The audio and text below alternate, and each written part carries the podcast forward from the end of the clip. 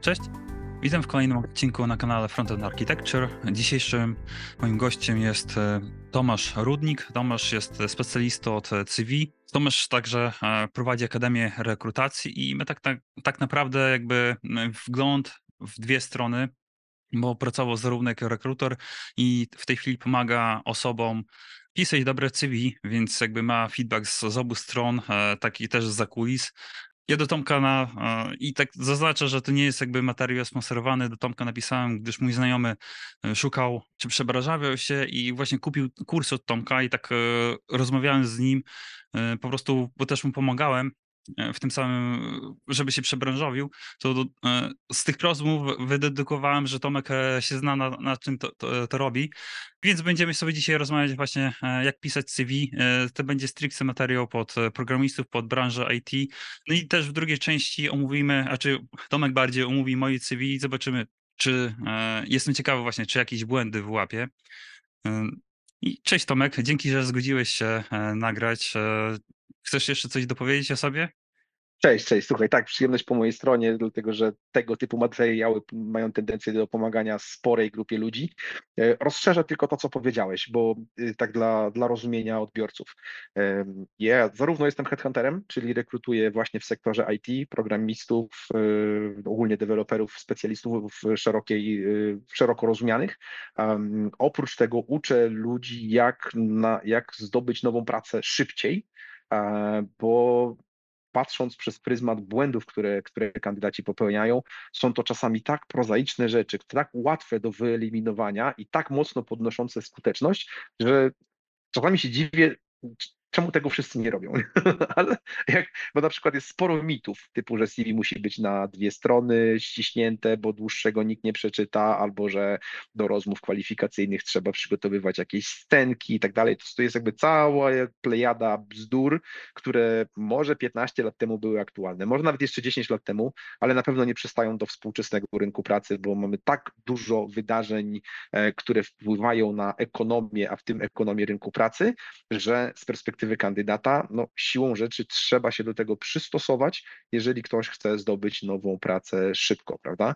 A że mamy rynek taki, jaki mamy, rok temu mieliśmy Eldorado, teraz na rynku IT jest już mocno inaczej, nie musimy się zagłębiać, każdy widzi, jak to, jak to wygląda. Tym samym tego typu porady mogą być y, cenne dla dla kandydatów. Nie? E, I też ważna sprawa, ja nie, ja nie pracuję z kandydatami y, robiąc dla nich CV, bo okazało się, że ta forma jest kilka razy mniej skuteczna niż nauczenie kandydata, jak od czego zależy sukces, żeby zdobywać więcej zaproszeń na rozmowy kwalifikacyjne. E, więc raz nauczony e, może zrobić to nie tylko do obecnej zmiany pracy, ale jeszcze do kolejnych. E, nawet słuchaj, wczoraj dostałem informację od dwóch kandydatów, że zdobyli nową pracę, z czego jeden już piąty raz z tą samą wiedzą, którą y, zyskał długie lata temu ode mnie. I przez pryzmat zmieniającego się rynku, on jest w stanie za każdym razem odcyfrować to tak, żeby zrozumieć rynek i przystosować swoje metody zdobywania pracy, tak, żeby mieć sukces. Nie? Więc zobacz, zobacz jak, jak to wygląda. Skoro on już piąty raz zmienił pracę przez ostatnich lat 6, 7, ok, mniejsza o liczbę, to jest bardzo prawdopodobne, że do końca kariery on się nie będzie musiał martwić już o nową pracę, nie? bo mhm. znając nie taktyki, tylko to, co jest wyżej, same mm, podejście reguł, tak, podejście strategiczne, e, będzie po prostu spał spokojnie. Tak? tak to rozszerzenie z mojej strony sytuacji. Mhm. Yy, tak, to ja dodam też od siebie, że e, kilka lat temu tak dosyć mocno mm, się interesowałem, jak po prostu pisać e, CV i wydaje mi się, że mam to taką wiedzę na przyzwoitym poziomie i teraz po prostu z niej korzystam, tak? To, to nie jest tak, że teraz, nie wiem, w ogóle inaczej tam o 180 stopni trzeba po prostu pisać jakieś tam nowe rzeczy, tylko jest bardziej na zasadzie, że czasem sobie o wyczytam, o dobra, to jeszcze coś takiego dodać, nie? To po prostu jakieś dopieszczanie tego takiego CV, tak? E, czyli mhm. jak ja z, e, już stricte robiąc w IT, nie? Po prostu zrobiłem jedno CV i te CV po prostu jakby ulepszam cały czas, nie? To nie jest tak, że jego jakby prze, e, piszę za każdym razem od nowa. Mhm. Wiesz co, ja myślę, że tutaj trzeba zejść w ogóle do podstaw, bo jest, tak jak wspomniałem, bardzo dużo mitów i bardzo dużo niezrozumienia, bardzo dużo też zaszłości sprzed kilkunastu lat y, w temacie pisania CV. I czy mówimy o rynku IT, czy o innym, to jakby na, na tym poziomie to jest to samo, bo trzeba pamiętać o tym, że CV jako dokument jest czymś, co pomaga drugiemu człowiekowi, najprawdopodobniej twojemu przyszłemu szefowi, podjąć jakąś decyzję.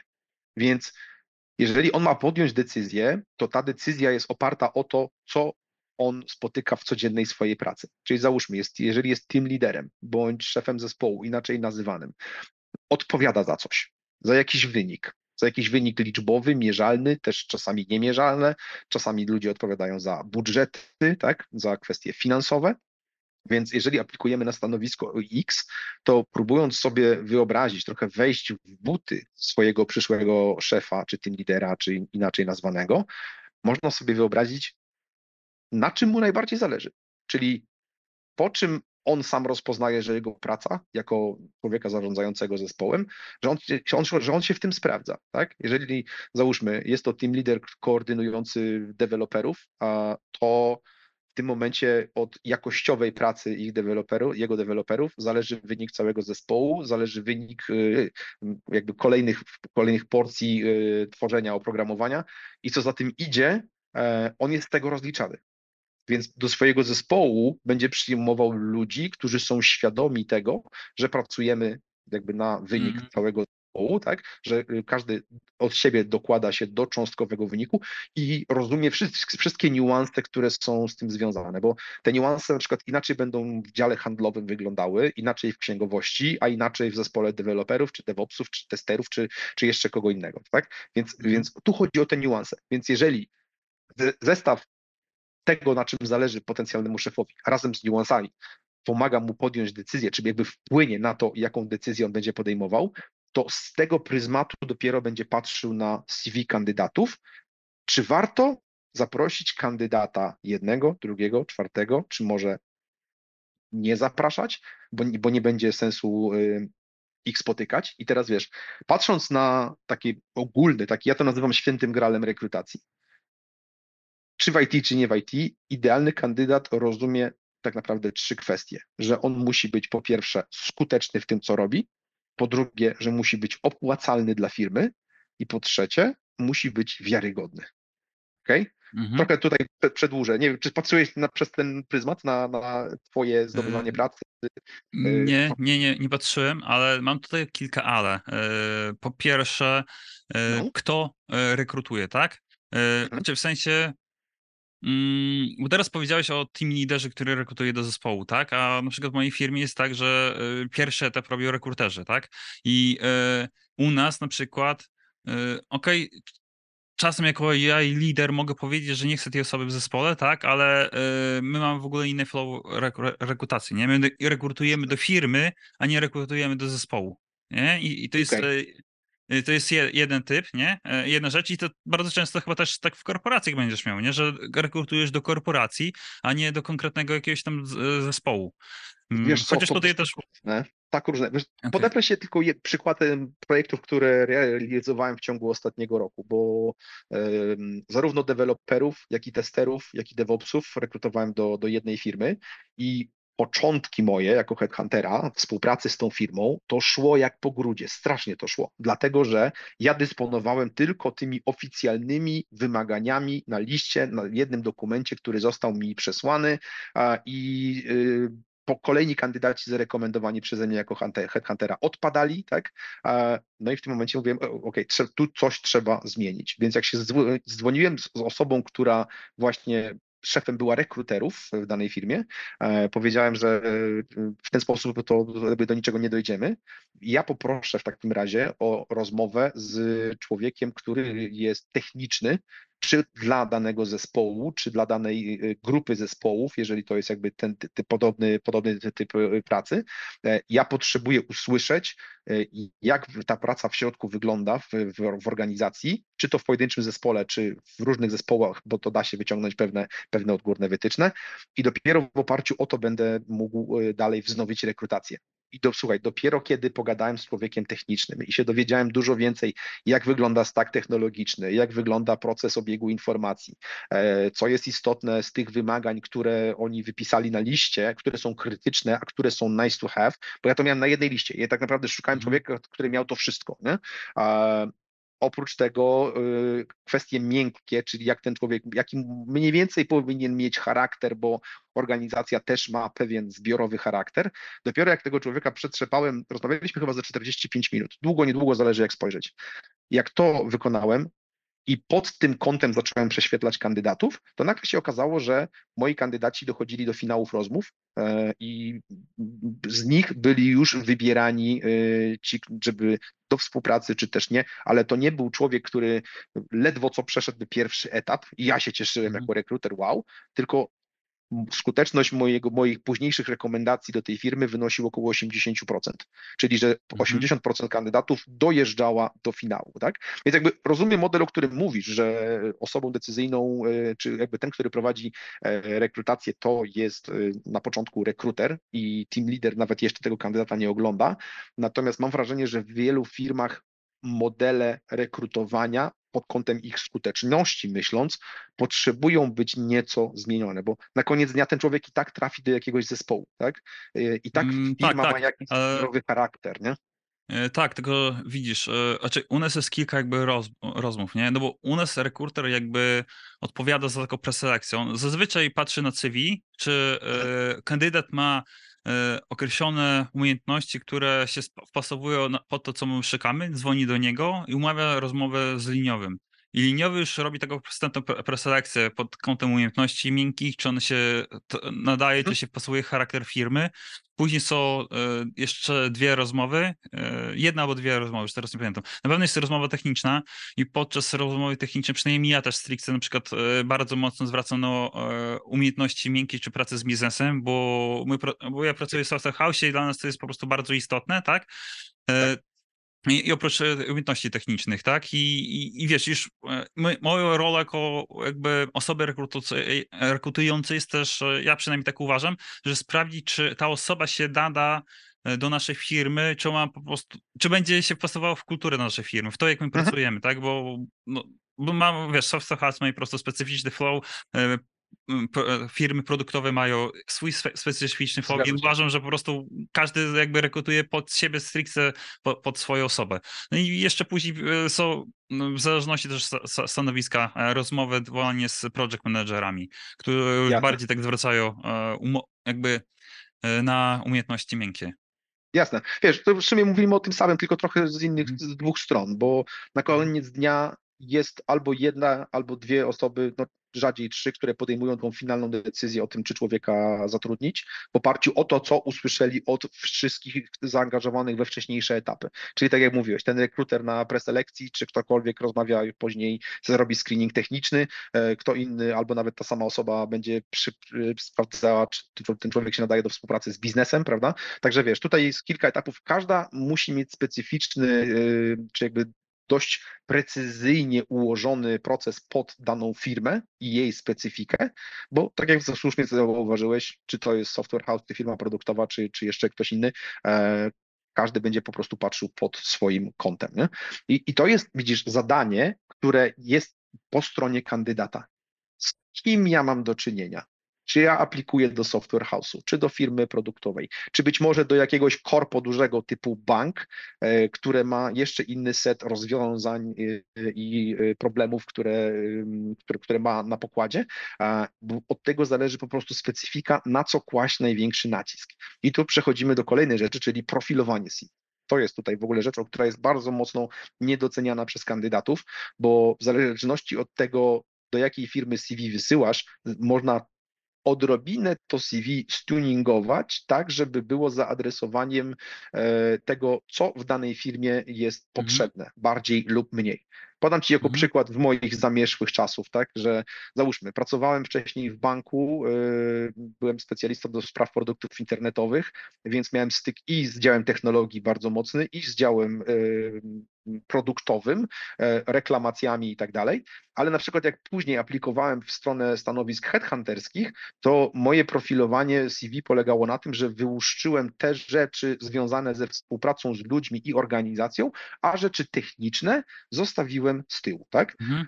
Albo jak y, półtora roku temu podjąłem decyzję o powrocie do, do rekrutowania w tym, tu w tym sektorze, tym razem w sektorze IT, e, to y, moje CV wyglądało zupełnie inaczej, bo z mojego bycia przedsiębiorcą i prowadzącym Akademię Rekrutację, Akademię Rekrutacji wyłuszczyłem te wszystkie rzeczy techniczne, które sprawią, że mhm. mogę być oceniony jako skuteczny rekruter w zakresie właśnie IT e, szeroko rozumianego, tak? Deweloperów, testerów, mhm. DevOpsów i, i, wszystkie inne specjalizacje.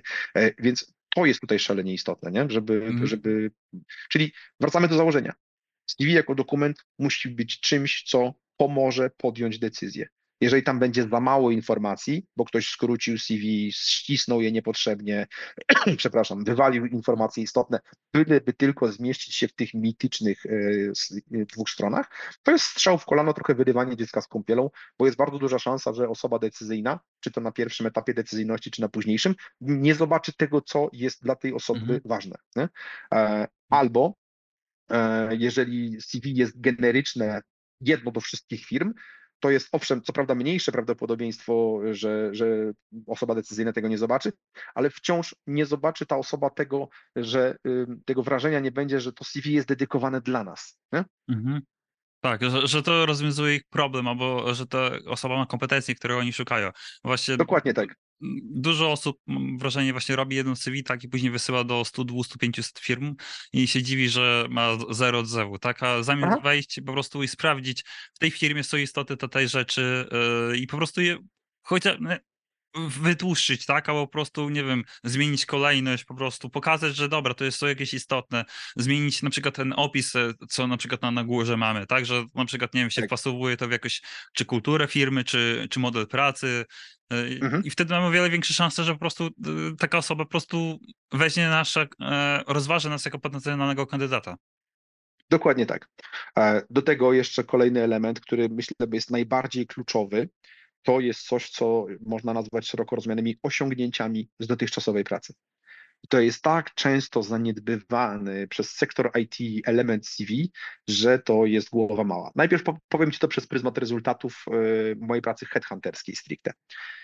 Jeżeli miałem kandydata, bo jakby moja praca polega na tym, że ściągam kandydatów z rynku, względem projektu, który się toczy u klienta i jak ktoś pasuje mniej lub bardziej, oczywiście bardziej mm, jest to cenne, e, wysyłam go z moją rekomendacją, z notatką z rozmowy z danym kandydatem. No i teraz, w zależności, w zależności od tego, jakie jest CV, e, to mam jako headhunter większą ochotę do takiego kandydata zadzwonić albo mniejszą. Nie? I na przykład, jak weźmiemy na warsztat dwie osoby, niech będzie deweloper, nieważne jakiego języka, i pierwszy opisał tylko i wyłącznie swój zakres obowiązków, czyli co robił na projekcie, a drugi e, do tego dopisał osiągnięcia, które mogą być rozumiane, że e, skrócił się czas na przykład dewelopowania pewnego fragmentu aplikacji poprzez pewne decyzje strategiczne, które podjął on na własnym gruncie. Albo, że zwiększyła się jakość na przykład kodu i zmniejszyła się tym samym ilość poprawek, które są y, potrzebne. Tak? Ja bardzo teraz ogólnikowo mówię celowo, mhm. nie dotykam z pewnej specyfiki, e, albo w kontekście testowania, że ktoś na przykład sprawił, że to testowanie zostało dużo bardziej zautomatyzowane względem tego, co się robiło wcześniej. Mhm. Na poziomie listy obowiązków oni będą wyglądać tak samo, ale przez pryzmat osiągnięć ja widzę, że kandydat numer dwa jest kilka razy bardziej skuteczny. I być może ten mm, pierwszy tak. też jest skuteczny, nie? ale on o tym w ogóle nie napisał.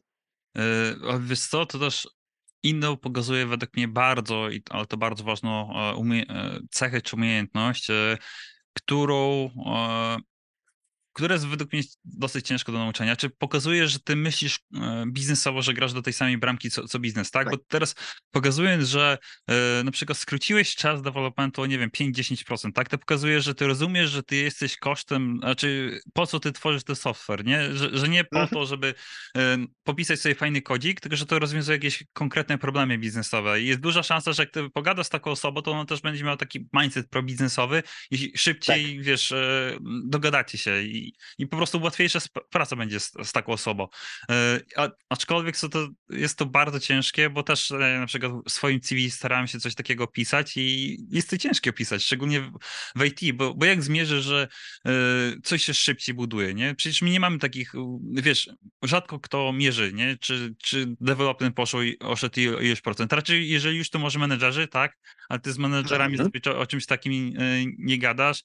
E, jeżeli się... I to jest błąd. Wejdę ci słowo. To jest błąd, okay. dlatego że jedną z pierwszych rzeczy, którą kandydat rozpoczynający pracę w nowej firmie, mam wrażenie, powinien zrobić, e, zwłaszcza w sektorze developmentu czy szeroko rozumianym IT, to jest to, żeby pójść do swojego bossa i zapytać, ok, słuchaj, co my mierzymy pod kątem skuteczności i czy w ogóle mierzymy, nie? bo być może powinniśmy zacząć. E, ja chcę okay. widzieć efektywność mojej pracy, bo wiem, że jestem skuteczny, ale chcę mieć miarę tej skuteczności. Czy my mierzymy, nie wiem, cykle wytwarzania oprogramowania i, i ile to zajmuje czasu, albo ilość błędów, albo ten. Czy, czy jakoś trakujemy progres swój własny na tle projektu, e, po to, żeby widzieć, czy jesteśmy w tym lepsi, czy też nie. nie? Owszem, to pytanie może być bardzo niepolityczne, bo to może pokazać niekompetencję swojego, swojego nowego szefa, prawda? Bo jeżeli on tego o tym nie pomyślał, a ktoś tutaj wyjdzie i zacznie mu challenge'ować, że, że to jest źle, to też nie będzie dobre. Więc to trzeba zrobić bardzo umiejętnie, żeby było zadane pytanie w formacie, który pokazuje, że to jest dla dobra wszystkich w zespole, prawda? Mhm. Więc jakby to, to jest jedna z podstawowych rzeczy, która w ogóle powinna zostać y, zrobiona. Podam Ci mm. analogię do, do, reszty świata, nie IT.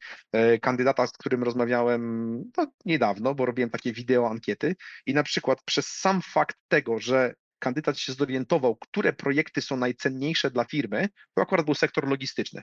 Zorientował się bardzo szybko, które projekty są najcenniejsze dla firmy i prosił o angaż właśnie w te projekty, to to sprawiło, że od drugiego roku pracy dla firmy on się nie musiał w ogóle upominać o podwyżki, bo zarząd kojarzył go, ok, to jest ten gość proaktywny, który, który widać, po którym widać, że jemu zależy na sukcesie całego biznesu, poziomu stanowiska, które on zajmuje, więc z automatu dostawał podwyżki takie, jakie chciał e, co roku e, i pracuje tam już ponad 4 lata w tym momencie, jest mega zadowolony, oni są z niego zadowoleni, więc wiesz, ten przykład można przełożyć mhm. do zespołów dewelopujących oprogramowanie. Bardzo dużym Tak, ale Mm, znowu, ale, ale też wydaje mi się, że nie wszędzie to zadziała. Znaczy w zależności od firmy, tak? Jeżeli masz na przykład startup, no to nie będziesz mhm. miał mierzonego niczego. Szczególnie na początku już miał, wiesz, totalne rozpierdzie, każdy robi wszystko, nie? Więc to też zależy od firmy. Jak pójdziesz tam do, do menedżera, to ci powie, czy mierzymy coś? No nie, nie mierzymy, bo jak powiesz, że za, zacznijmy mierzyć, to wiesz co, ale mam tyle roboty, że to będę 10 osób do, do, do pierdzielenia, nie? Jasne, jasne. Wiesz, to jeżeli nie da się tego mierzyć na poziomie organizacji, to na pewno da się to mierzyć na poziomie własnym, jako specjalisty w danym zakresie, żeby określić punkt startowy, z czym ja zaczynam i jak wygląda moja skuteczność po kwartale, po pół roku, po roku, prawda? Nie są to rzeczy, które zajmują jakoś szczególnie więcej czasu. Jeżeli na poziomie organizacji tego nie ma, to na swoim własnym podwórku mogę to robić, tak? O, podam Ci przykład y, co nie było mierzone w mojej poprzedniej firmie rekrutacyjnej, e, a co, za, a co zacząłem mierzyć sam. E, bo okazało się, że na przykład nikt nie mierzył mojej skuteczności jako rekrutera w kontekście zamkniętych projektów i skuteczności rekomendacji. I były różnego rodzaju tarcia wewnątrzfirmowe związane z tym, że się rynek zaczął zmieniać, że mniej faktur firma wystawiała i tak dalej, i tak dalej. No oczywiście, jak się rozlało po wszystkich, to też na mnie, że po potrzebujemy poprawić wyniki, nie? A ja w tym momencie zmierzyłem skuteczność swoich zamkniętych projektów, zmierzyłem y, ilość rekomendacji i wyszło, że na poziomie firmy skuteczność zamknięcia projektów to było 20, maksymalnie 25%, czyli projekt wchodzący, projekt zamknięty i możemy wystawiać fakturę. W moim przypadku ta skuteczność była na poziomie 50%. Teraz zobacz, dopóki mhm. ja tego nie zmierzyłem, e, to w tym momencie brałem narrację tą, która idzie z góry, że o, firma ma problem, to ja też być może powinienem swój wynik poprawić. Ale jak miałem ponad dwukrotnie wyższy wynik niż y, średnia firmowa, no to mhm. co tutaj poprawiać, nie? Tak, to momencie inni muszą do, do się do ciebie. tego- Dokładnie to. I w tym momencie miałem bardzo klarowny argument do mojego team leadera, hej, mówię, chłopie, musisz się spiąć, żeby dowieść lepsze projekty, bo ja skuteczność zamknięć mam odpowiednio wysoką i w tym momencie odpowiedzialność już nie jest po mojej stronie, nie? I teraz, i Mhm. to jest coś, co wpisałem do CV, to jest coś, co, y, o czym operowałem na, w rozmowach z kolejnymi firmami e, i to, to, jest coś, co sprawiło, że jak rozmawiałem z trzema firmami po rozstaniu się z dotychczasową firmą rekrutacyjną, to z, trzech firm dostałem oferty pracy. Nie? Przez pryzmat tejże skuteczności, którą zmierzyłem dla siebie sam. Oczywiście historia jest dużo szersza, ale podaję tylko jeden rodzynek, wycinek Mhm. z tego, ale mam nadzieję, że to odbiorcom e, naszego nagrania po prostu pokaże, co jest tutaj najbardziej istotne po, i pożenię to z tym, co ty powiedziałeś, że ta świadomość biznesowa. Powiedziałeś, że to jest trudne do nauczenia, ale z moich doświadczeń wynika, że jak tylko ktoś chce, to się tego nauczy i to dosyć szybko. Tylko ważna jest ta chęć, nie? żeby przynajmniej pogadać z ludźmi umocowanymi wyżej e, odnośnie tego, co ma dla firmy największe znaczenie, po to, żeby mógł się odpowiednio względem tego po prostu ustawić. Znowu, mówię na poziomie odpowiednio e, ogólnym, nie wchodząc w szczegóły, ale ta świadomość biznesowa jest szalenie ważna, bo z tego wynika to, jak mierzysz swoją skuteczność, to dalej z tego wynika to, jakie znaczenie masz dla firmy i w kontekście zmiany pracy e, to też przekłada się na skuteczność zdobywania kolejnego zajęcia. Mm, tak, a czy wiesz co, znaczy trochę, trochę polemizował, że to jest łatwe do nauki. Mi osobiście zaczęło, zajęło to jakieś 2-3 lata e, wyrobienie sobie takiej świadomości biznesowej, bo wcześniej byłem takim typowym programistą, że chciałem pisać piękny kodzik, nie? I zanim, wiesz, ja to przeszedłem taką drogę, musiałem mieć, wiesz, oczywiście parę fuck-upów e, i tak dalej. Trafiłem na kilku dobrych e, liderów, których obserwowałem po prostu, jak oni rozmawiają z biznesem, e, na co zwracają uwagę i tak dalej. I, i wie, może to też temu, że nie miałem na przykład mentora, kogoś, kto by powiedział, że dobra, robisz Bardzo- tak i, i, i tak dalej, nie? To pewnie by mi przyspieszyło e, proces. Bo, bo musiałem jakby sam po prostu na zasadzie obserwacji się uczyć. Tak, bo zobacz, scenariusz byłby zupełnie inaczej, podejrzewam w Twoim przypadku, gdybyś to Ty może nie tyle, że się domagał, ile e, zgłaszał, że Ty chcesz mieć kogoś na kształt mentora od strony biznesowej, bo w momencie, w którym zacząłbyś rozmawiać ze swoim bossem na zasadzie, OK, nasz zespół ma jakieś znaczenie w kontekście firmy przez pryzmat tego, co robimy. Teraz, Mm, czy jest coś, co mm. możemy zrobić, żeby to znaczenie w kontekście firmy i biznesu było na przykład większe, co by się przełożyło na Znaczy wiesz co, e, e, ja to komunikowałem, nie? Tylko, że mm, w mojej opinii, żeby kogoś nauczyć, to musisz sam rozumieć, co ty robisz i dlaczego to robisz. Dobra, E, dobra. A akurat te osoby, które były nade mną, miałem wrażenie, że e, robiły rzeczy intuicyjnie, tak? Jak ja ich Mhm. pytałem, do, dobra, ale jakieś wiesz, szczegóły, to nie umiały po prostu mi dać jakiegoś takiego, nie wiem, algorytmu czy sposobu po prostu działania, nie wiesz? Albo mówiły na przykład o jakichś rzeczach, co dla nich były intuicyjne, a ja dopiero po jakichś dwóch, trzech, trzech latach e, jakby takiego samego dochodzenia do wniosku, już teraz rozumiem, o czym one mówiły, nie? Ale ja wtedy po prostu to, co one mi mówiły, ja tego nie rozumiałem. Mhm. Wiesz co, okej, dobra, wspomniałem łatwe do nauczenia, bo trochę w domyśle miałem, że też sięga się po zewnętrzną wiedzę, jak na przykład to, co mam w moim kursie dotyczącym tworzenia CV. On się nazywa e, Odpisuj mi CV, gdzie ja uczę specyficznie e, na temat rynku pracy, jak to wygląda i na temat tego, co, na czym może potencjalnym szefom e, zależeć i wtedy faktycznie to się po prostu skraca, nie? Co nie zmienia faktu, Mhm. że jeżeli, zobacz, po, postaw się w butach swojego potencjalnego szefa, jakbyś miał, miał pomysł na zmianę pracy. Przychodzi do ciebie kandydat, który rozumie, że y, ro- rozumie swoją rolę w jego zespole z punktu widzenia organizacji i deklaruje gotowość do takiej, do takiej pracy, która sprawi, że tobie, jako potencjalnemu szefowi, będzie łatwiej albo będzie mniej, mniej problemów przychodziło w, w codziennej pracy, no to w tym momencie patrzysz na takiego człowieka, że okej, idealny kandydat niemalże, bo ja dzięki Mhm. temu, że ten człowiek się będzie dobrze umiał ustawić w moim zespole, będę miał wynik mojego zespołu zrealizowany, co sprawi, że ewentualny, załóżmy, splendor y, ze strony czy to zarządu, czy higher ups będzie y, płynął lepiej w moim kierunku jako team lidera, czy, czy szefa zespołu, tak? E, I na mój zespół oczywiście też. E, I teraz zestawić to z kandydatem, który totalnie nie ma tego pojęcia, nawet można, pójdźmy w skrajność, jest takim roszczeniowym typem, okej, może być bardzo dobrym specjalistą, bardzo inteligentnym, ale jednocześnie roszczeniowym na tyle, który oczekuje, że cała firma się pod niego ustawi. No i teraz, w zależności od tego, ile masz problemów codziennych związanych z Twoją pracą, to możesz albo mieć chęć się pod takiego człowieka ustawiać, albo możesz w ogóle nawet nie mieć na to czasu. Nie? I teraz Mhm. wybór w tym momencie się staje dosyć prosty, z- patrząc przez pryzmat tych dwóch e, skrajności, prawda? Mhm. Mm, tak, ale tu znowu ale, bo mm, jeżeli sobie weźmiemy stanowiska osób e, wchodzących do IT, nie, juniora, trainee i tak dalej, e, taki junior to jest są przez prawie rok czasu kosztem dla pracodawcy, nie? Więc e, ty tam nie, nie napiszesz e, e, w CV, że ty będziesz, wiesz, przy, góry przynosił, tak?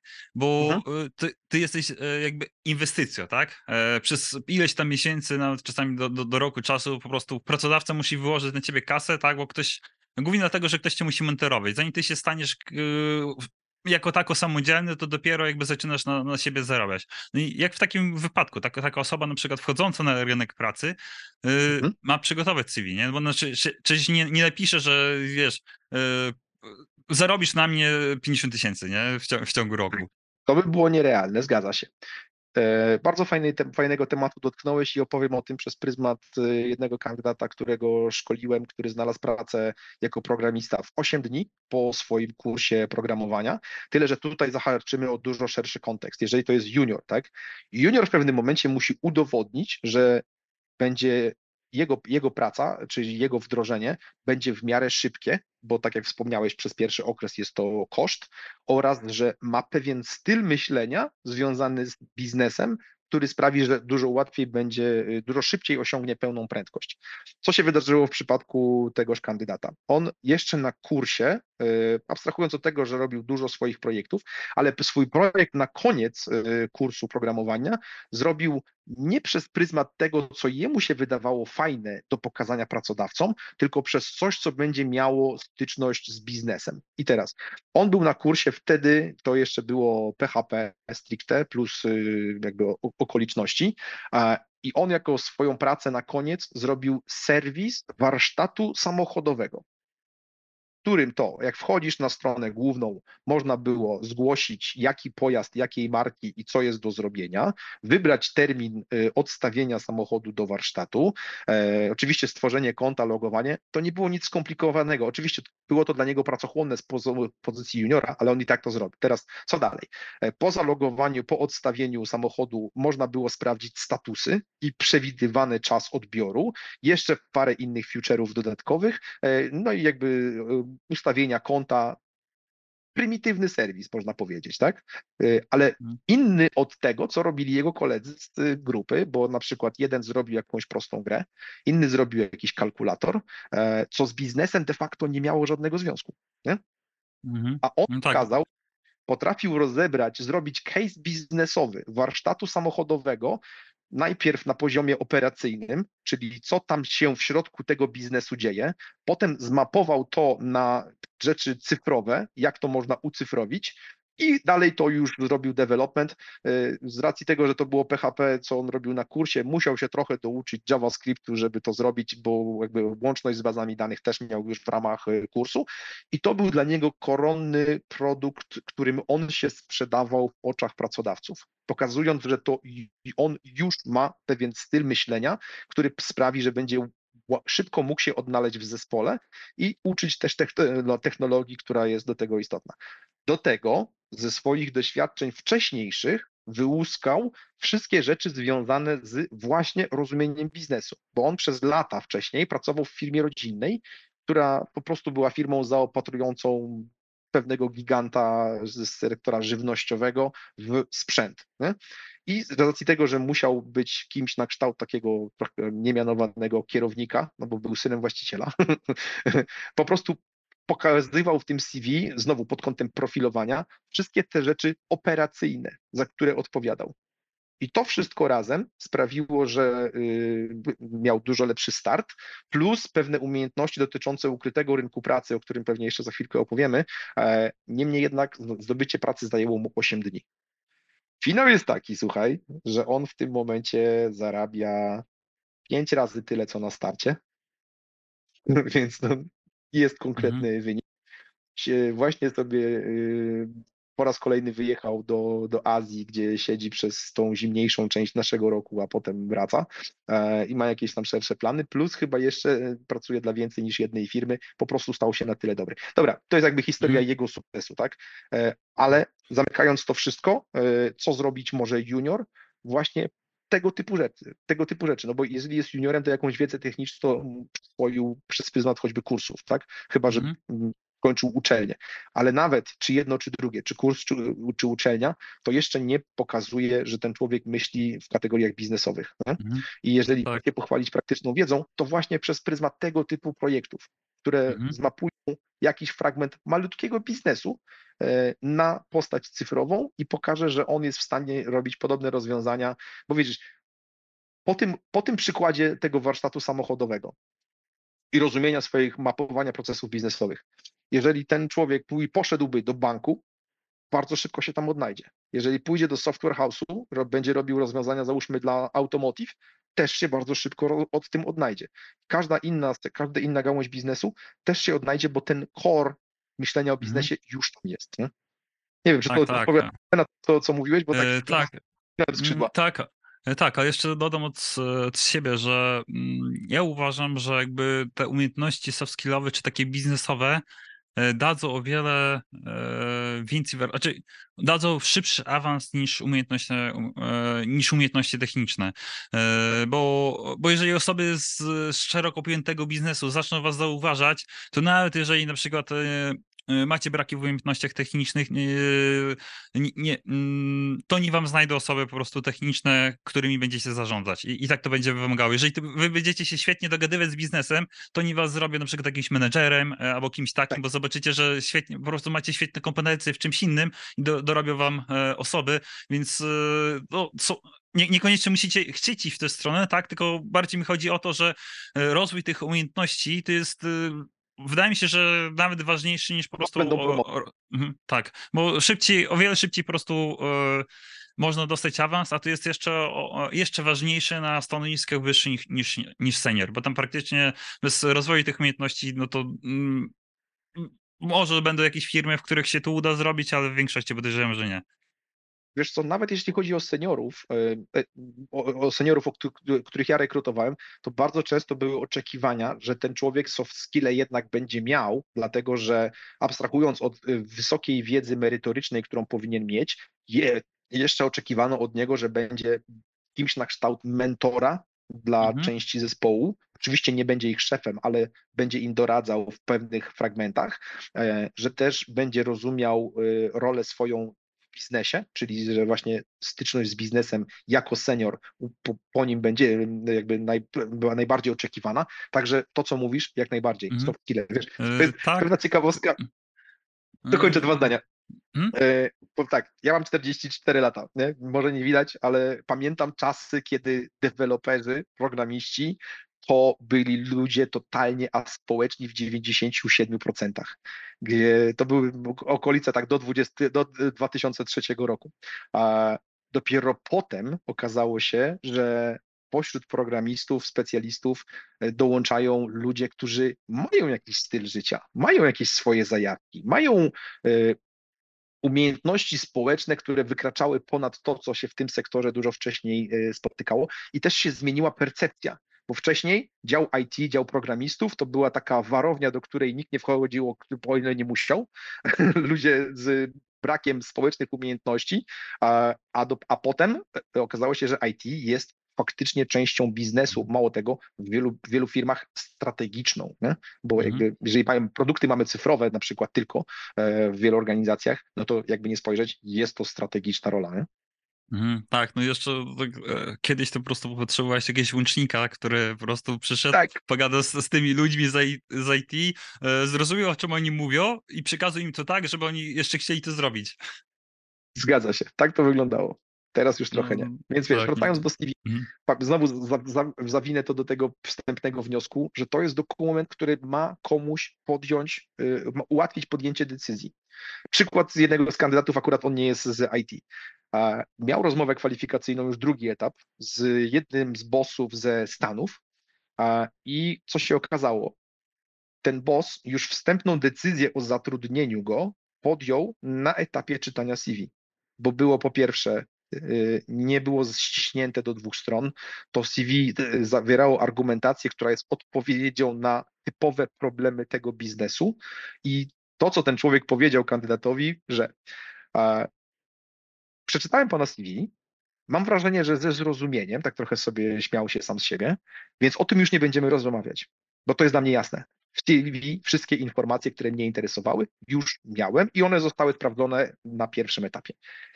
To, na czym mi zależy w tej rozmowie, to poznanie pana od strony personalnej jak pan się zachowuje w sytuacji konfliktowej, w sytuacji, w której mamy do dowiezienia jakąś część projektu, a jest mało czasu, mamy mniej zasobów niż y, potrzebne, żeby dowieść jakiś czas i tak dalej. I od tej strony chcę pana poznać, więc o tym pogadajmy, tak? I teraz zauważ, kluczowa informacja. Wstępna decyzja o zatrudnieniu go była podjęta już na etapie czytania CV. I to pośród kandydatów, których szkole w ramach Akademii Rekrutacji, to nie jest wcale rzadkie zjawisko o ile Mhm. kandydaci kompleksowo CV stworzą. Nie? Mm. Teraz się zastanawiam, czy u nas by coś takiego przeszło. Czy u nas i tak jakby była chyba weryfikacja techniczna, e, ale no, na pewno jeżeli byłoby dobrze zrobione CV i e, bo jeszcze e, jak rekrutuję, jeszcze się nie spotkałem, żebym dostał CV z tymi rzeczami, co, co mówiliśmy. Tak, żeby ktoś na przykład miał wypisane osiągnięcia probiznesowo, nie? I jestem przekonany, że na pewno bym zwrócił na to uwagę i prawdopodobnie bym zaczął po prostu rozmowę od tego, nie? E, albo na przykład coś w stylu, jak to myśleliście, co, co zrobiliście i, i, i tak dalej. I to też jest kompletnie po prostu inna rozmowa, e, bo mhm. prawdopodobnie też bym był już do tej osoby wstępnie przekonany, tak? Bo bym patrzył, że dobra, ona już się nadaje mindsetem do, do naszej firmy, to jest tego, wiesz, par pytań kontrolnych, czy, to, czy ona to, co zawarła w CV, to jest prawdą, tak? Później, jeżeli patrzysz, to, to wiesz, bo, bo, też podczas rekrutacji jest to coś takiego, czyli wiesz, zawsze powiedzmy, to jest subiektywne, tak?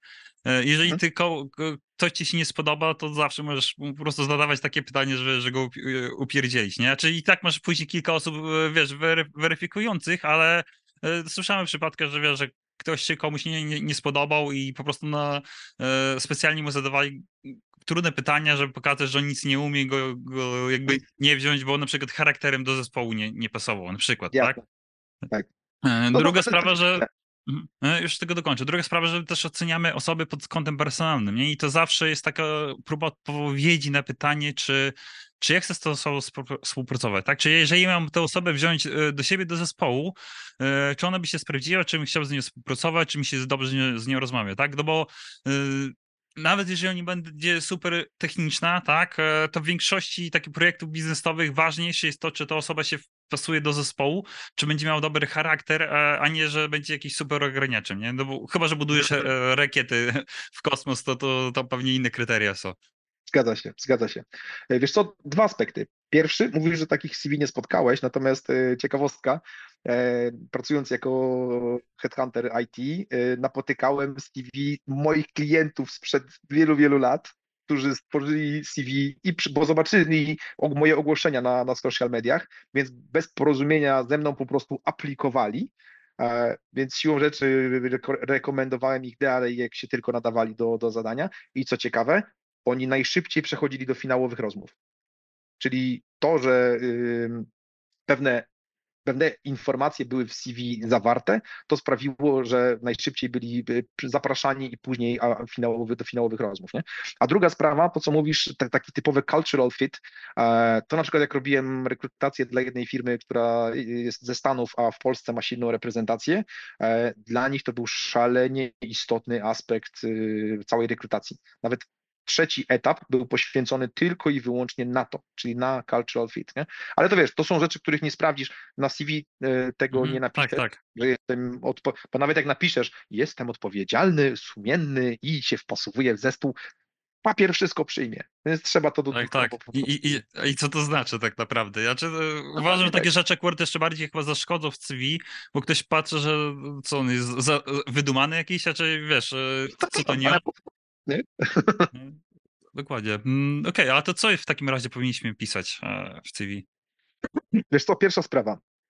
Żeby y, to, co ja polecam i co się bardzo mocno sprawdza, to to, żeby na początku CV pod Twoimi informacjami osobistymi zawrzeć coś, co jest profilem kandydata, czyli informacje pod kątem czym jesteś dobry, czyli twoja specjalizacja, informacje, że jesteś skuteczny w tym, co robisz, czyli osiągnięcia i to, co ciebie interesuje, czyli kolejne stanowisko, przynajmniej jedno, które sobie możesz zapisać. Bo to tworzy efekt tak jak efekt nagłówka prasowego. Jak masz dobrze napisany tytuł y, artykułu, to wiesz, czego się możesz spodziewać po reszcie y, artykułu, co jest pewną pewnym przyspieszeniem względem tego, gdyby takiego profilu kandydata nie było, bo wtedy rekruter czy ktokolwiek przegląda CV musiałby przejrzeć całość materiału, całość CV, żeby zbudować sobie wstępny mentalny obraz, kim ten kandydat jest, czego możemy po nim oczekiwać i czego on sam może szukać. I to jest procedura, która jest obarczona dużo większą ilością błędów i pewnych znaków zapytania nad kandydatem, bo dużo będzie pewna doza niepewności. Podczas gdy jak taki profil kandydata powstanie, no to się okazuje, że y, osoba przeglądająca CV wreszcie dokumentu będzie szukała potwierdzeń tego, co było napisane w takim profilu. Bardzo mocno to ułatwia, a w szczególności to ułatwia e, zadanie ludziom, którzy chcą, e, chcą się przekwalifikować dlatego że w takim profilu kandydata mogą napisać, jaka była ich dotychczasowa specjalizacja, co w życiu robili i co docelowo chcą robić, oraz uzbroić taki profil we wszystkie materiały, z których czerpali wiedzę na temat przekwalifikowania się, kursy, szkolenia, materiały, webinary, meetupy, projekty, które zrealizowali, czyli będzie taka piguła informacyjna, czego się po tym człowieku można spodziewać i dopiero potem reszta CV, czyli ich doświadczenie zawodowe dotychczasowe. Znaczy, tu mówimy o tych, co się przekwalifikują. Natomiast w kontekście, kto już parę lat funkcjonuje, albo parę lat, no przynajmniej rok funkcjonuje, no to w tym momencie kolejne to etapy to jest doświadczenie zawodowe ze szczególnym szczególnym e, parciem na te osiągnięcia, o których wspomniałem. E, dalej oczywiście znajomość technologii, wykształcenie, języki, wbrew pozorom bardzo ważna sprawa. Ale to masz języki obce czy programowania? Nie, nie, języki obce, bo języki programowania to ja wliczam w kompetencje twarde.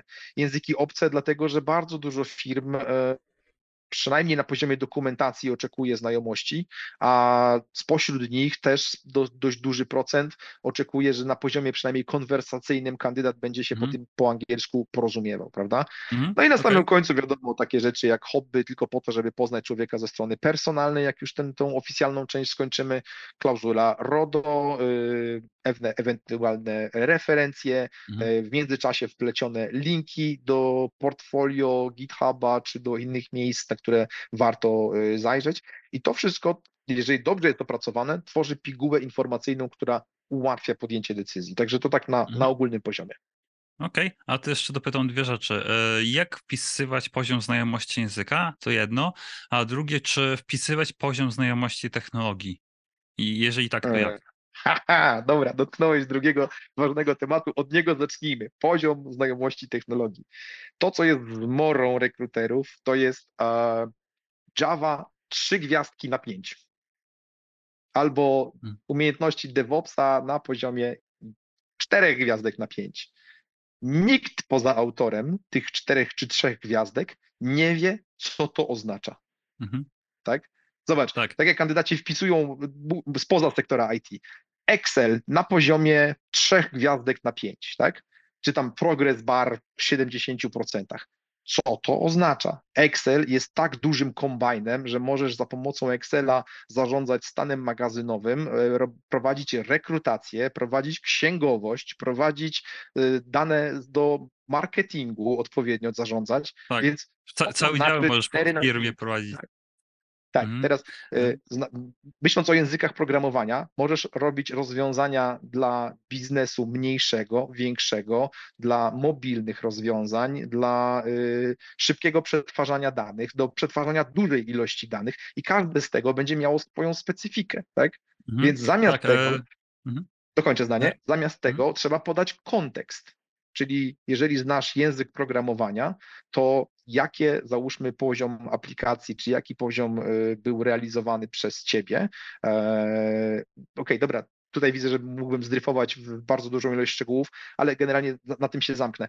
Podać po prostu y, kontekst, y, dla jakiej firmy pracowałeś, na jakich projektach, tak, y, i ile z nich zostało powiedzmy dowiezione i to mniej więcej osobom rekrutującym da pogląd, czego można po tobie się spodziewać, tak, bo sam mhm. wiesz o tym, że jak ktoś ma na przykład 3 lata doświadczenia, to to, to też niewiele znaczy, To jest pewien Mhm. wyznacznik, owszem, ale może się okazać, że y, ktoś, kto ma 3 lata doświadczenia, ma umiejętności z poziomu 5 lat innego kandydata. Mhm. Dlatego Tak. tutaj kontekst znajomości danej technologii ma ogromnie duże znaczenie. Nie? Mhm. Choćby nie wiem, ktoś był testerem.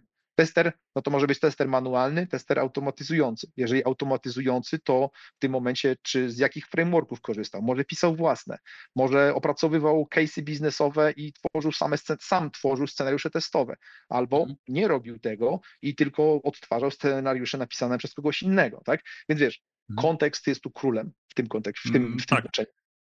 Jeszcze ja dodam od siebie jako osoby rekrutującej ze strony technicznej, bo, bo wspomniałeś takie powiedzmy z punktu widzenia rekrutera, nie? Ale załóżmy, że tak, takie CV by przeszło, ja bym dostał osobę, która miała trzy gwiazdki na pięć, tak? I teraz e, załóżmy, że to technologię znam na poziomie eksperckim, nie? Czy w sensie, że e, u mnie jedna gwiazdka, to już u niektórych to może być poziom seniority, czy tam dwie gwiazdki, tak? Jak ja za, Mhm.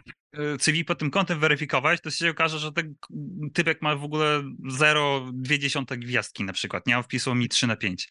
E, Tak. I, i, I po prostu będzie to strzał w stopę, nie? Bo, wte, bo wtedy osoba zacznie, wiesz, nie wiadomo, znaczy, trzeba spojrzeć w ten sposób, nie wiadomo po, na kogo się trafi e, po drugiej stronie, nie? Bo się może trafić na, nie wiem, naprawdę mega eksperta, tak? A może się trafić do, do której osoby to faktycznie te trzy gwiazdki na pięć będą trzy, trzema gwiazdkami na pięć, a może się trafić na takiej, że, te, e, że na- nasz poziom e, wiedzy to nawet nie będzie jedną gwiazdką, tak? I, i wtedy już patrzy na, i, I wtedy to jest takie, takie coś, że dobra, ta osoba trochę nakłamała na- w CV, nie? I jeszcze wtedy będę na nią mm, inaczej po prostu patrzył, nie? Tak, to się zgadza, to się zgadza, wiesz, a takim już najwyższym poziomem precyzji opisu swojej znajomości technologii, to jest to, co e, rekomenduję kandydatom i też widuję u naprawdę małego wycinka, to jest na przykład pracujesz dla firmy X. W ramach firmy X opisujesz zakres obowiązków i projekty, które realizowałeś dla jakiego rodzaju biznesu i dla jakiego kalibru biznesu. I zaraz potem, jeszcze przed osiągnięciami, możesz pokazać, jaki stack technologiczny był, y, na którym pracowałeś. I teraz mądra głowa, czy to rekruterska, czy y, osoby technicznej, która weryfikuje, połączy kropki. Bo jeżeli kandydat, załóżmy, wypisał, że pracuje dla banku, tudzież firmy bankowej, finansowej, że zajmował się projektem kantorów wymiany walut online e, i na tym tle backend projektował czy przepisywał, niech to będzie Java, tak? E, I że y, ilość operacji, która przechodziła przez ten kantor, to jest załóżmy 4 miliardy w skali y, miesiąca, na, albo czasami nawet dnia może być, tak? A, I oprócz tego, y, jaki był zespół, w którym pracował i dla, dla kogo te projekty realizował, czy to były tylko i wyłącznie dla własnej jednostki organizacyjnej, czy być może też projekty dla całości banku, jaka baza danych z tym była związana i tak dalej, to to stworzy tak naprawdę pojęcie, czego można od, od takiego człowieka oczekiwać. Bo wiadomo, Tak, że on tak. nie pracował na przykład na aplikacjach mobilnych, nie robił rozwiązań, które są rozwiązaniami UX-owymi typu jakieś wizualne na przykład y, enginy, tak? E, Mhm. Nie były to gry, nie było to ten. Kontekst zbudowany Mhm.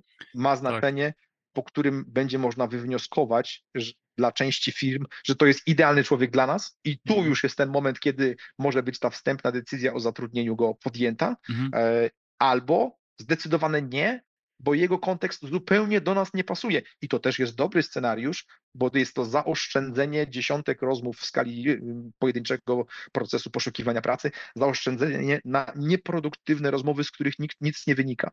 Bo podam Ci Mhm. pewną ciekawostkę, jeśli chodzi też ogólna, nie tylko o IT, ale reszt, cały, cały, cały światek rekrutacyjny.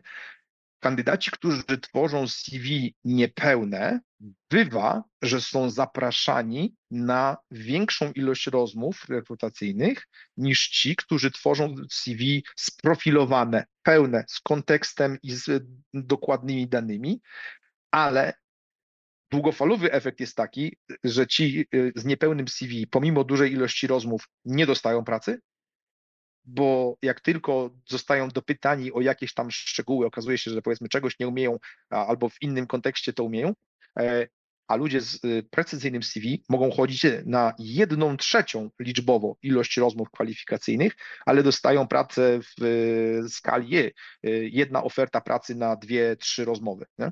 Mhm, to jest mniej tak. więcej ten poziom szczegółowości mhm. a, i, i to ma kolosalne znaczenie dla strategii i też dla własnej głowy, no bo postaw mhm. się w miejscu kogoś, kto chodzi na 10 rozmów i nie dostał pracy.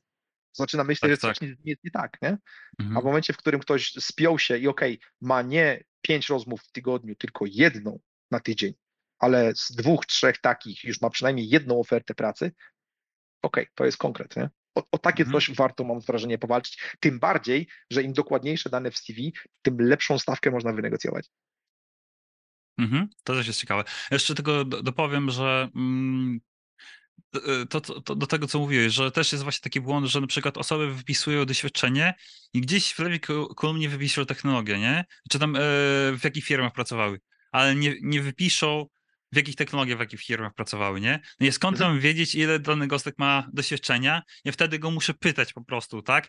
I tak. Y, o to ja tracę czas po prostu, a mam na przykład półtora godziny na, na przypytanie gostka, tak? I zanim go, wiesz, pytać jakieś bardziej sensowne rzeczy, to ja go muszę pytać, wiesz, dobra, w tym projekcie ile robiłeś, w jakich technologiach, tak? I zamiast po prostu mieć to czarno tak. na białym i te 10-15 minut po prostu zaoszczędzić, tak? To my tracimy rzeczy na y, nieistotne z punktu widzenia rekrutacji, czy do, do firmy, tak. nie? Bo to po prostu można wypisać na papierze, jak to przeczytam w dwie minuty i mamy po prostu mhm. załatwione.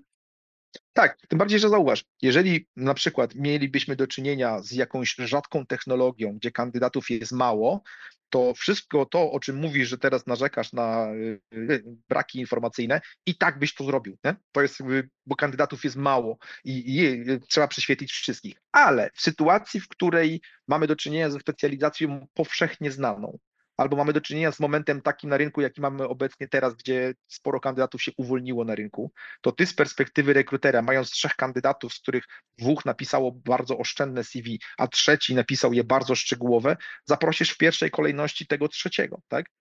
Mhm. Nie zmieniając zdania, oczywiście nie myśląc źle o tych pierwszych dwóch, ale z punktu widzenia Twojego Twojej pracy rekruterskiej, strategicznego podejścia i czasu, o którym wspomniałeś, dużo efektywniej wykorzystasz czas na spotkania z kandydatami, którzy byli już na starcie kilka razy bardziej konkretni.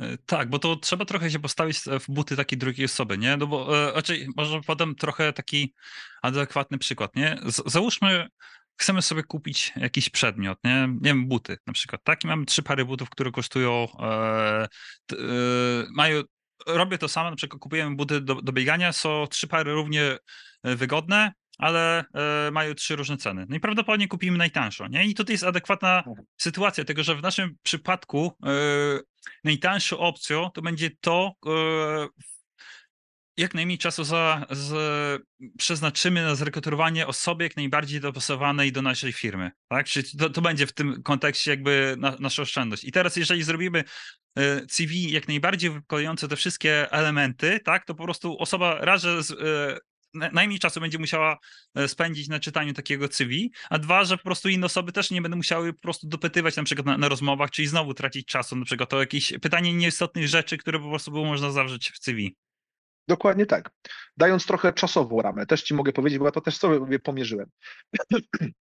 Jeżeli załóżmy w pracy headhunterskiej dostawałem CV kandydata, które jest niepełne i trzeba było się, ale, ale był pewien ślad, że ten człowiek może być dobry w tym, co robi, więc się do niego zadzwoniło.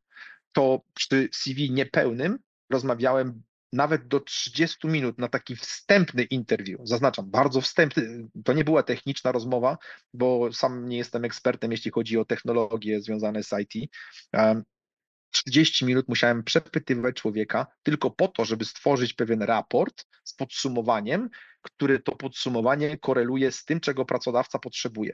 Bo ja mhm. miałem wiedzę na temat projektów pracodawcy, na jaki projekt jest ta rekrutacja, mimo że oficjalnie na przykład tej informacji na zewnątrz jeszcze nie było. Ja tą wiedzę miałem i wiedzę dostaną od kandydata uzyskaną, musiałem wkleić i sformatować w formie raportu, który został wysyłany do klienta i na bazie tego klient podejmował decyzję, czy zaprosić człowieka na rozmowę, czy też nie. To nie musi być agencja zewnętrzna, bo ten sam proces może się od, odbyć wewnątrz z wewnętrznym rekruterem w software house czy firmie produktowej, tak? Natomiast jeżeli dostawałem CV, gdzie wszystko to, o czym dotychczas powiedzieliśmy, było. Czyli były osiągnięcia, był stack technologiczny, była znajomość technologii nie opisana przez gwiazdki, tylko przez kontekst, tak? Oprócz tego było parę jeszcze innych szczegółów. To, co ja robiłem, copy, paste do raportu, dwa zdania mojego komentarza, go. I to była Mhm. 5 minut kurtuazyjnej rozmowy z kandydatem, a nie pół godziny.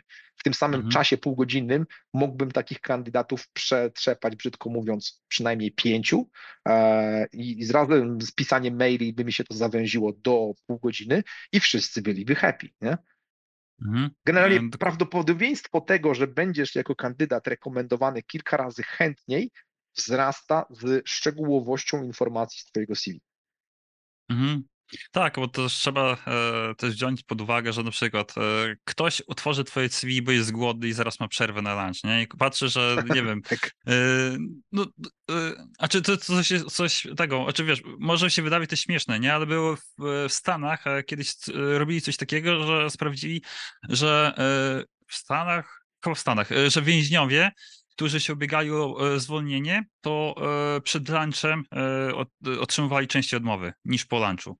Nie, bo Mhm. sędziowie po prostu byli głodni i wiesz, po prostu to wpływało na, na ich humor. I tutaj podejrzewamy, że też może być e, tak związane. Tak, jeżeli wiesz, patrzysz, że u kogoś brakuje jakichś rzeczy, e, później, nie wiem, będziesz głodny, będziesz chciał szybko coś zrobić, możesz być już mniej chętny na przykład, żeby do takiej osoby zadzwonić, bo nie wiem, wrócić z lunchu, patrzysz, o jest następne CV, a ten gostek już ma wszystko, tak? I oczywiście pewnie nie zawsze, nie? Ale myślę, że też może mieć na, na Podam ci pewną skrajność. Skrajność, która będzie rozwinięciem tego, co mówisz. Robiłem rekrutację na pre-salesa dla firmy robiącej urządzenia dla, do, druku. a Gigant światowy, to jakby mniejszą nazwę, i przymiałem pulę CV kandydatów. I większość z nich to byli ludzie, którzy w miarę dobrze się sprzedali na pułapie CV, ale potem odpadali na rozmowie kwalifikacyjnej, czegoś im tam brakowało. Ja już na to nie miałem wpływu, ale miałem kandydata, który na poziomie CV wyglądał strasznie. On cię przysłał na tą ofertę. Na poziomie CV wyglądał strasznie. Pewne rzeczy, które były skorelowane z tym, czego pracodawca potrzebował, on to robił 10 lat temu. Oprócz tego m, bardzo niejasne były ostatnie 5 lat jego doświadczenia. Nie było tam osiągnięć i jeszcze parę innych. I dopiero słuchaj, po dwóch tygodniach w końcu się przemogłem i do niego zadzwoniłem, myśląc, dobra, już ostatni rzut na taśmę, może coś tam się urodzi. Okazało się, że z tego powstał raport bardzo długi e, na temat jego doświadczeń. Oprócz tego e, przeszedł rozmowę koncertowo. Pracodawca był zachwycony.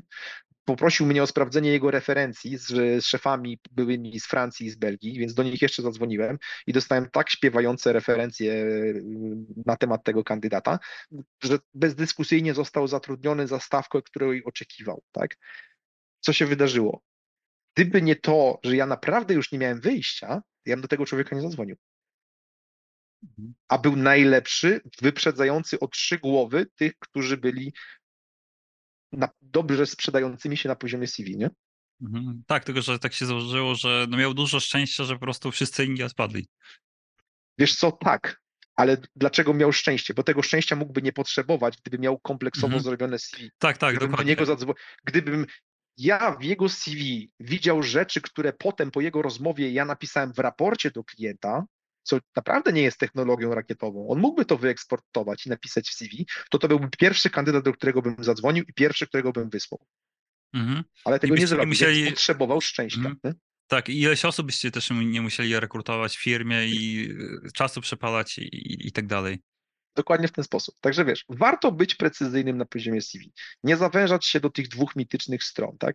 Opisywać wszystko, co jest potrzebne do komuś do podjęcia decyzji, oczywiście bez lania wody, bo to jest druga szkodliwość, żeby, nie wiem, informacje, jakie liceum kończyłeś, no to mało to jest potrzebne do, ym, do biznesu, tak? Albo wolontariaty, no okej, można, pytanie po co, tak? Albo jakieś powiedzmy większe informacje na temat hobby. To jest jakby, wiesz, to już trzeba szyć w konkretnym, specyficznym Znaczy kontekście. wolontariat może być e, pomocny, jeżeli na przykład robiłeś jakieś istotne rzeczy, zarządzałeś ludźmi na przykład, Tak, tak, tak, to prawda. więc to, to już trzeba jakby się zastanowić, czy to, co ja robiłem, ma przełożenie na, jakiś, na, na, na to, na jakieś procesy, czy to, co robi firma. Mhm. Tak, bo, bo jeżeli zbierałem, ja to też podaję taki przykład, jeżeli zbierałeś e, truskawki w Niemczech, a kiedyś też dostałem takie CV, że No.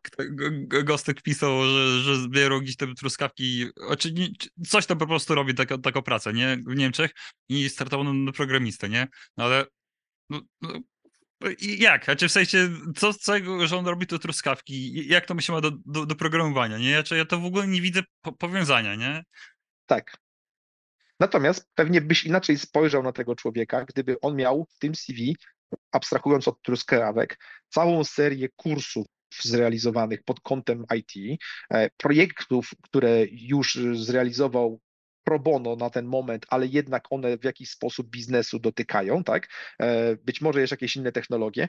Więc wiesz, ja byłem świadkiem bardzo wielu e, przekwalifikowań kandydatów, które się zakończyły z sukcesem, które właśnie były tą ścieżką pokierowane, że pokazywały ślad informacyjny dla kolejnego pracodawcy, że ten człowiek zrobił już dosyć dużo w kontekście zdobycia wiedzy na temat nowego biznesu, nowej branży, czy nowych technologii, umiejętności, tak? Owszem, Mhm. to będzie praca juniorska na starcie, e, ale będzie, nie?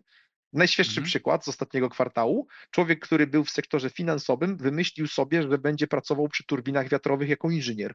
I on zrobił chyba z 10 różnych kursów, ze cztery licencje związane z y, na przykład kompozytami do produkcji łopat do, tur, do turbin wiatrowych, y, napięcia, czy jakby też prace elektryczne i tak dalej. Dostał pracę? Dostał, tak? Ale to właśnie dlatego, że on miał wymienione to już na etapie CV. Mhm. Okej, Fajny przykład. E, Jeszcze wiesz co, bym wrócił na chwilę jeszcze do tych języków, bo tak e, om- omówiłeś te języki programowania, czy to te gwiazdki, a jak Mhm. opisywać języki obce? Języki obce. Tu jest klucz bardzo prosty, dlatego że możesz znać język na poziomie na przykład dokumentacji, możesz znać język na poziomie prowadzenia biznesu, rozmów technicznych, możesz znać język już na poziomie zaawansowanym. Do tych trzech pułapów się y, zawężę, tak? Mhm. Bo tak naprawdę Mhm. albo rozmawia, albo y, tylko czytasz dokumentację i tworzysz oprogramowanie, na przykład, albo rozmawiasz z y, klientem i tutaj nie musisz być ekspertem, nie musisz znać angielskiego na poziomie oksfordzkim, żeby zrobić biznes z kimś, albo jesteś płynny, płynny, bo na przykład jeszcze oprócz tego rozmawiasz z pojedynczymi klientami, albo y, pracujesz na poziomie już mocno zaawansowanym z innym krajem, tak? No to y, to jest sposób, w jaki bym opisywał. Angielski, na przykład dokumentacja w nawiasie biznesowy, że do, do, angielski, załóżmy, wróć, y, średnio zaawansowany, dokumentacja biznesowe, albo angielski na poziomie y, dokumentacji konwersacji, tak, y, i też, że, że, to, Mhm. że to dotyka biznesu. Lub też jak jest zaawansowany, no to już jakby nie, nie musisz do tego dodawać dodatkowych wyjaśnień. E, I tyle. To jakby wielkiej filozofii nie ma, chyba że jest jakaś inna specyficzna rzecz, o którą chciałeś dopytać w kontekście języków. Mm, Znaczy może powiem jak ja to opisywałem e, i to jak opisywałem kiedyś, jak opisuję teraz, bo e, i myślę, że to ma sens akurat stricte w kontekście programistów, e, bo tak, jeżeli nie, w momencie, kiedy jeszcze nie miałem tak płynnego języka mm, mówionego, to pisałem coś Mhm. takiego, że e, jestem biegły w czytaniu, e, a komunikatywny w mowie. Tak? E, A teraz po prostu piszę, że jestem, a opisuję jakiś poziom, na przykład B2 łamane na C1, coś takiego, albo e, płynny, tak, już mam po prostu ten angielski e, o wiele po prostu na, na wyższym poziomie. Tak? I myślę, że też jest spoko, jeżeli okej, jesteśmy komunikatywni, bo, bo tak one są jakby dwie ważne rzeczy, nie? Jedna to jest właśnie czytanie, tak? No i czy ktoś jest, akurat z tym zazwyczaj większość osób nie ma problemu, ale to też wasze myślę, że fajnie sobie to rozdzielić. Tak, jeżeli mamy to wyższy na przykład poziom czytania, nie? Jeżeli to nie jest tylko komunikatywny poziom czytania, to sobie warto to powiedzmy rozbić. Okej, jasne, jak najbardziej. Można rozbić i można się posługiwać też tymi symbolami, tak? Y, B1, C, C1 czy B2, C2, y, opisywać i rozbić to na poziomie czytania, na poziomie konwersacji, to będzie jeszcze precyzyjne, o ile taka rozbieżność w ogóle zachodzi. Bo bardzo często jest tak, że mm, jakby idzie to w miarę synchronicznie u kandydatów i e, jeżeli są na poziomie na przykład upper intermediate, no to jest i czytanie, i mówienie, i kwestia dokumentacji i wtedy po prostu wystarczy tylko jedno y, oznaczenie. Nie? Mhm. Okej. E, To wiesz co, to myślę, że tak omówiliśmy już z grubsza jak pisać e, CV. To może byśmy teraz przeszli do omówienia mojego CV. Z racji tego, iż CV w formie wizualnej, uznałem, iż ta forma nie bardzo pasuje do podcastu, ale jeżeli jesteś zainteresowany bądź zainteresowana tym fragmentem, pełny odcinek możesz znaleźć na serwisie YouTube, link zamieszczam w opisie. Myślę, że co, możemy już chyba powoli kończyć, tak? Ta rozmowa Tak. szybko wyszła. No, E, Chciałem się podzielić, to się podzieliłem. Bardzo fajnie było, że mogliśmy omówić Twoje CV, bo to na żywym przykładzie pokazuje, co jest dobre i a co jeszcze warto, w co jeszcze warto uzbroić dokument. Mhm.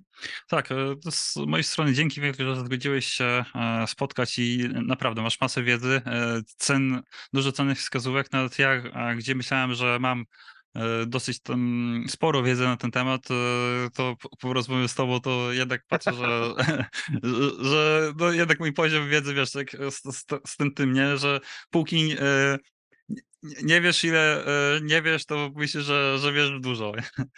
E, Jasne, jasne. Mm, Więc mam nadzieję, że będzie dla Was wa- wartościowy. E, Ze swojej strony myślę, że nie trzeba polecać. Udowodniłeś, że masz na tyle dużo wiedzy, że warto Ciebie nabyć kursy i że się przydadzą to każdemu i to nie tylko w, na, na poziomie tych najniższych, czy osoby ch- chcącej się przebranżawić, ale też no, do wyższe stanowiska, tak? Bo tak jak tu, tutaj pokazałeś, prawdopodobnie jakbym wysłał te swoje CV, to też różnie mo- mogą być od- odebrane i to można le- wiele lepiej zrobić. Czy jeżeli można coś na takim etapie zrobić, to dlaczego tego nie zrobić? Dokładnie tak. Mhm. Tym bardziej pamiętajmy o tym, że zdobywanie pracy to nie jest wyścig z drugim i trzecim miejscem, jest tylko jedno miejsce punktowane. Nie? Więc Mhm. jeżeli można, tak jak mówisz, zrobić coś dla maksymalnego efektu, to nawet nie, nie, nie można, a wręcz trzeba, bo szkoda straconych szans, tak? Mogą być Mhm. firmy, dla, których, dla ciebie na przykład. Może być tak, że jest firma, na którą szczególnie się uparłeś i naprawdę super byłoby dla ciebie współpracować z tą firmą i przez jakiś pojedynczy brak mógłbyś z takiej rekrutacji odpaść i potem byś się o tym dowiedział, no to byś żałował jak cholera, prawda? A Mhm. jeżeli byś zrobił maksa, absolutnego maksa twoich możliwości odzwierciedlonych w CV i nawet wtedy mógłbyś powiedzmy odpaść z tej rekrutacji, to wiesz, że oni szukają kogoś innego niż ty. I tyle. I Tak. tu nie ma powodów do żalu, do jakiegoś zarzucania sobie czegokolwiek. Y, Tak, a czy tylko jeszcze tutaj dodam taką y, rzecz, bo dużo firm ma otwartych proces rekrutacji cały czas.